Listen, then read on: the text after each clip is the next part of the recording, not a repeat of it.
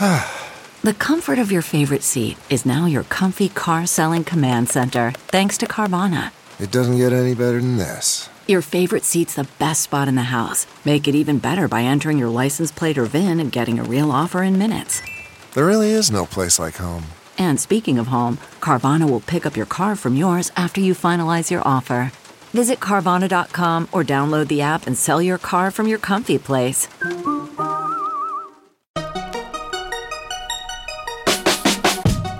Welcome to the Tech Meme Ride Home for Monday, May 11th, 2020. I'm Brian McCullough. Today, a flaw in Thunderbolt basically means no computers are secure. Qualcomm's new flagship chip, Eric Schmidt has finally left the Googleplex, detecting malware via grayscale images, Apple is reopening stores, and we might have a new tech IPO as soon as next month. Here's what you missed today in the world of tech.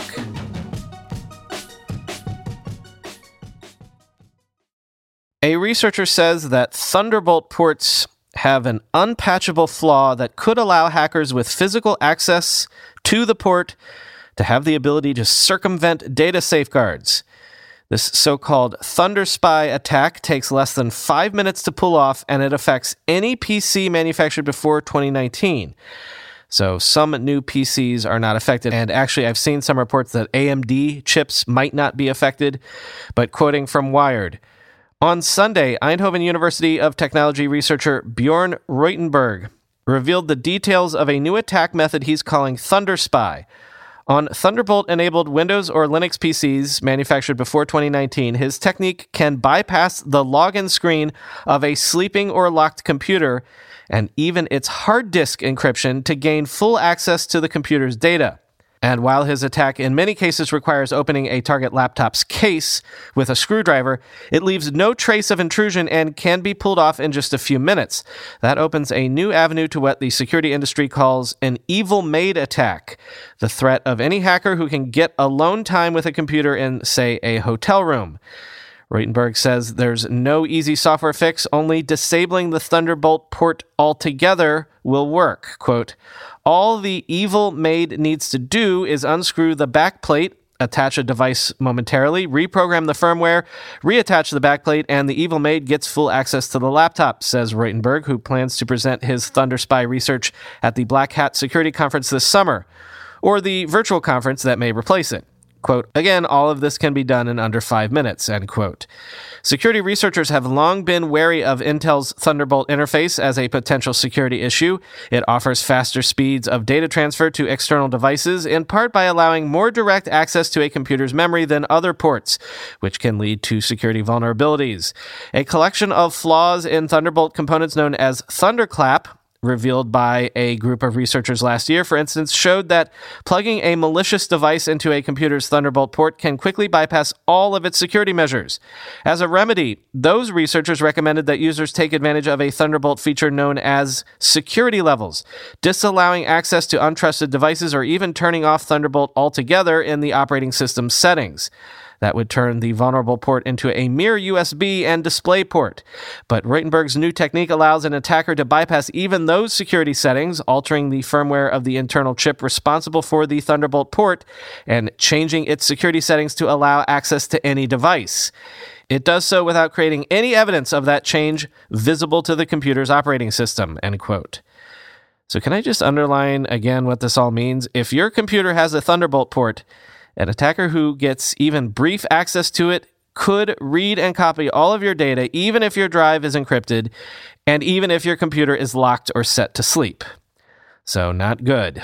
As Caitlin Chippenow tweeted, quote, ThunderSpy works even if you follow best security practices by locking or suspending your computer when leaving briefly, and if your system administrator has set up the device with secure boot, strong BIOS and operating system account passwords, and enabled full disk encryption, end quote. While Nicholas Magand tweeted, quote, say what you will about the VGA port, but it had never let us down like this. Thunderbolt, more like Thunderdolt, end quote.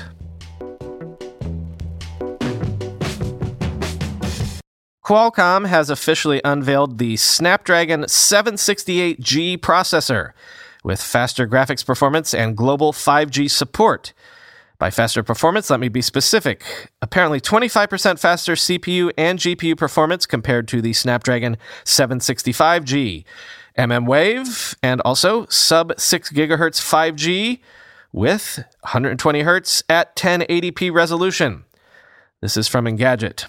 The 2.8 GHz Cryo 475 CPU is estimated to run about 15% faster than the 2.4 GHz part in the 765G, while the Adreno 620 graphics promise a similar performance boost, including 120 Hz support at 1080p. This is also the first Snapdragon 700 series chip to support upgradable GPU drivers, letting you fine-tune the visual performance almost like you would with a gaming PC. Network speed matters as well, of course. The 768G is part of Qualcomm's second wave of 5G-capable systems on a chip, and that means global 5G with both millimeter wave and sub-6 gigahertz frequencies for, quote, all key regions. You can expect speeds of up to 3.7 Gbps downstream and 1.6 Gbps upstream, although that likely means getting very, very close to an mmWave 5G site, end quote.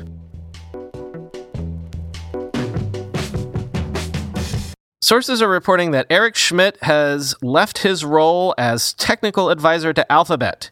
In fact, he reportedly left in February, thereby ending his 19-year tenure at Google. Quoting CNET, Schmidt's role at Google had gradually diminished after he stepped down as CEO in 2011. Still, his ties to the company have spurred blowback as Schmidt increased his work on U.S. military initiatives. Schmidt chairs the Defense Innovation Board, an advisory group aimed at bringing new technology to the Pentagon, including advancements in machine learning. He's also chairman of the National Security Commission on Artificial Intelligence, which advises Congress on AI for defense. Critics, though, worry Schmidt could unfairly push Google's financial interests when it comes to his work with the military. Earlier this week, New York Governor Andrew Cuomo said Schmidt would serve as chair of a commission that'll be tasked with updating that state's technological infrastructure and practices during and after the coronavirus pandemic. The group will tackle subjects including telehealth, internet broadband, and remote learning, Schmidt said. The appointment also prompted concerns about the influence of big tech in the public sector, especially given Google's past data privacy scandals. Schmidt, 65, joined Google after serving as CEO of software maker Novell. He was introduced to Google founders Page and Brin by two of Google's most prominent backers at that time, venture capitalist John Doerr of Kleiner Perkins and Mike Moritz of Sequoia Capital. During Schmidt's tenure, the company expanded beyond its roots as a search engine to tackle other technologies, including mobile phones and online video. It also adopted a corporate structure that reflected its growing financial success. Schmidt helped take the company public in 2004, a stock market debut that made him a billionaire. Schmidt still holds about $5.3 billion in the company's stock, end quote.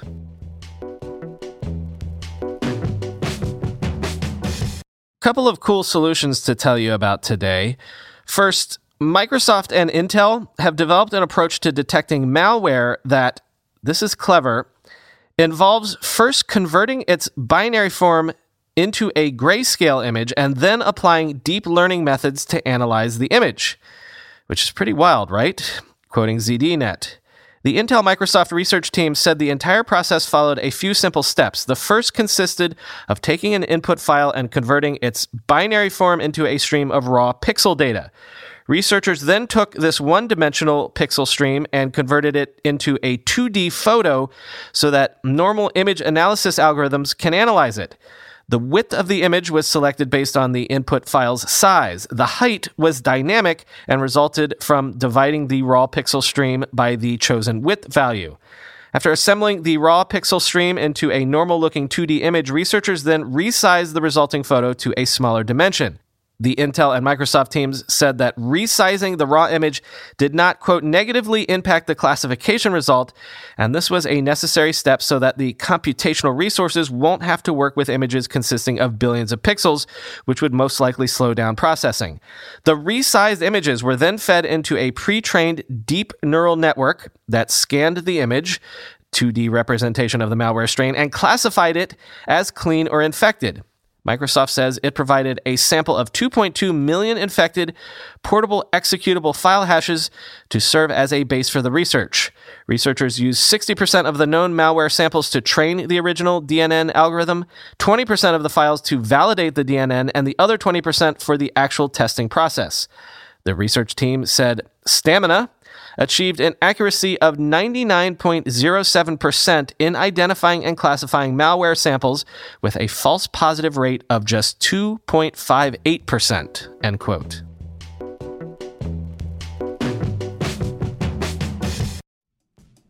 Whenever I need to do financial research for this show, for instance during tech earnings season when I have to analyze how various companies' stocks have been performing, I only ever turn to our sponsor today, Yahoo Finance.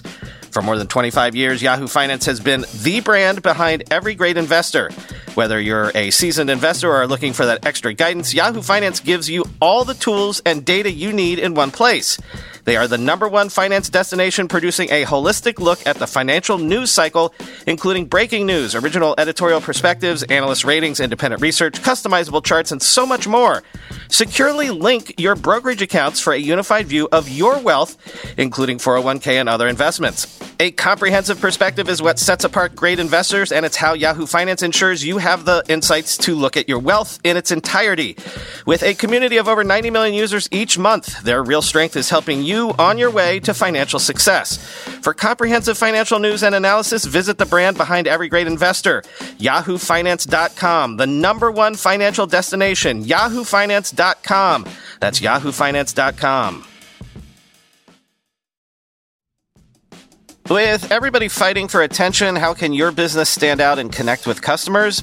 Easy. Get Constant Contact. Constant Contact's award-winning marketing platform has helped millions of small businesses stand out, stay top of mind, and see big results fast. Constant Contact makes it easy to promote your business with powerful tools like email and SMS marketing, social media posting, and even events management. With Constant Contact, you'll reach new audiences, grow your customer list, and communicate more effectively to sell more, raise more, and fast-track growth.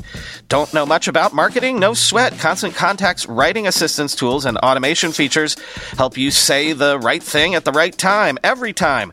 Plus, you can send with confidence, knowing your emails are actually reaching your customers thanks to Constant Contact's best-in-class 97% deliverability rate. I use this, and you should too. Tackle any challenge with Constant Contact's expert live customer support. Plus, everything's backed by their 30-day money-back guarantee, so get going and start growing your business today with a free trial at ConstantContact.com. Just go to ConstantContact.com right now. Constant Contact, helping the small stand tall. ConstantContact.com. Microsoft is also rolling out something that it has tested internally, something called a Reply All Storm Protection feature for Office 365 customers. Once you hear what this does, you can see why this might be more than welcome. In essence, this tool will let IT staff detect and head off one of those horrible situations when someone at your company replies all to everyone in your entire company, and, well, you know how that goes. Aside from it being annoying, something like that can actually cause company email servers to go down. This even happened recently at Microsoft in January of last year, and in fact, just last month, clogging that company's internal communications for hours. Quoting once more from ZDNet, the feature started rolling out this week to all Office 365 users worldwide. In its current form, Microsoft says the Reply All Storm Protection feature will block all email threads with more than 5,000 recipients that have generated more than 10 Reply All sequences within the last 60 minutes. Once the feature gets triggered, Exchange Online will block all replies in the email thread for the next 4 hours, helping servers prioritize actual emails and shut down the Reply All storm. Microsoft said it would also continue working on the feature going forward, promising to add controls for Exchange admins so they can set their own storm detection limits. Other planned features also include Reply All storm reports and real-time notifications to alert administrators of an ongoing email storm so that they can keep an eye on the email server's status for possible slowdowns or crashes. And since Microsoft had its own run-ins with email storms recently, its own network provided the best testing ground for the feature. Quote, humans still behave like humans no matter which company they work for, the Exchange team said this week. We're already seeing the first version of the feature successfully reduce the impact of reply all storms within Microsoft, end quote. Late Friday, Apple announced that it will begin reopening some of its U.S. retail stores this week, starting with select stores in Idaho, South Carolina, Alabama, and Alaska. Apple will limit the amount of customers that it is letting in to these stores at any one time and will also check temperatures at entry, quoting 9to5Mac. The company closed the majority of its 510 locations worldwide in the first half of March and has recently taken steps to restore critical support and service functions at a handful of stores across Australia, Austria, Germany, and South Korea. To reopen in the U.S., Apple is implementing precautions similar to those it tested when stores reopened in Asia, Europe, and Australia, end quote. And quoting from CNBC, Apple has only 6 stores in those states named and did not confirm that all of them are opening next week. Overall, Apple has 510 stores globally and 271 stores in the U.S. Apple said that the primary focus of the stores will be fixing products and that it will put safety procedures in place to protect staff and customers from the coronavirus, including temperature checks for employees and customers, social distancing, and face coverings for employees. Quote, our new social distance protocol allows for a limited number of visitors in the store at one time, so there may be a delay for walk-in customers. We recommend, where possible, customers buy online for contactless delivery or in-store pickup, Apple said in a statement, end quote. And finally, here's something that I didn't expect to wake up to this morning. Online used car seller Vroom has apparently filed confidentially for an IPO, setting its sights on a June debut. In its most recent round of funding, just this past December, Vroom was valued at $1.5 billion. And in case I'm slurring a bit, I should be clear that I'm saying Vroom, V-R-O-O-M, quoting the Wall Street Journal. Vroom hopes to draft behind rival Carvana, a better-known online car seller whose shares have jumped 7-fold since its 2017 IPO. After falling 80% during the broader market sell-off in March, Carvana's shares have recovered to trade near record levels. With social distancing measures keeping consumers at home, online car sellers could benefit at the expense of traditional dealers if buyers opt for digital shopping and at-home delivery experiences over visiting dealer lots. Market volatility this year has largely quieted the market for IPOs across many industries in the U.S.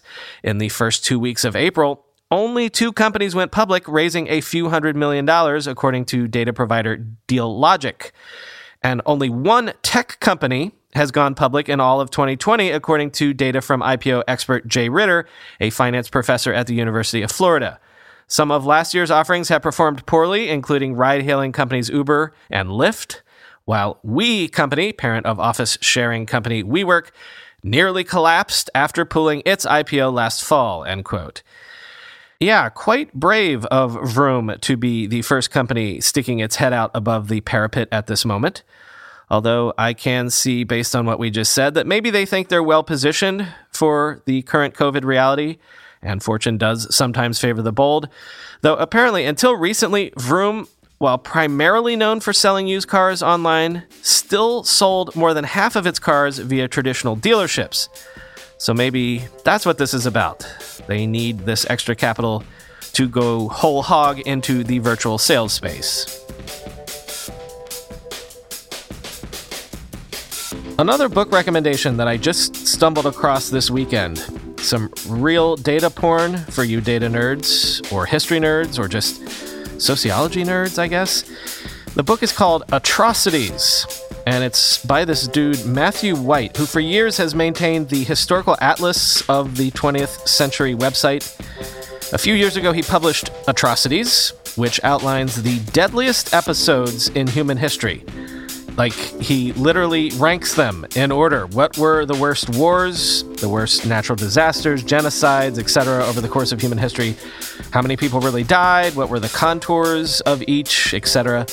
This book actually came out several years ago, but it's new to me, and I was someone who was brought up with things like the Book of Lists and the Guinness Book of World Records, so this is right up my alley, even if the subject matter is grim. But look, What can I tell you? I do want to know how many people the Roman gladiator games killed over the years. I want to hear about things that I've never heard of before, like the Fang La Rebellion, or the debate over the real death toll of the 30 Years' War, or I'm just stunned to learn that the War of the Spanish Succession was way more deadly than I ever knew. Anyway, if you're into this sort of stuff, it's super nerdy, super grim, but super fun. Link to the book in the show notes. It's called Atrocities. Talk to you tomorrow.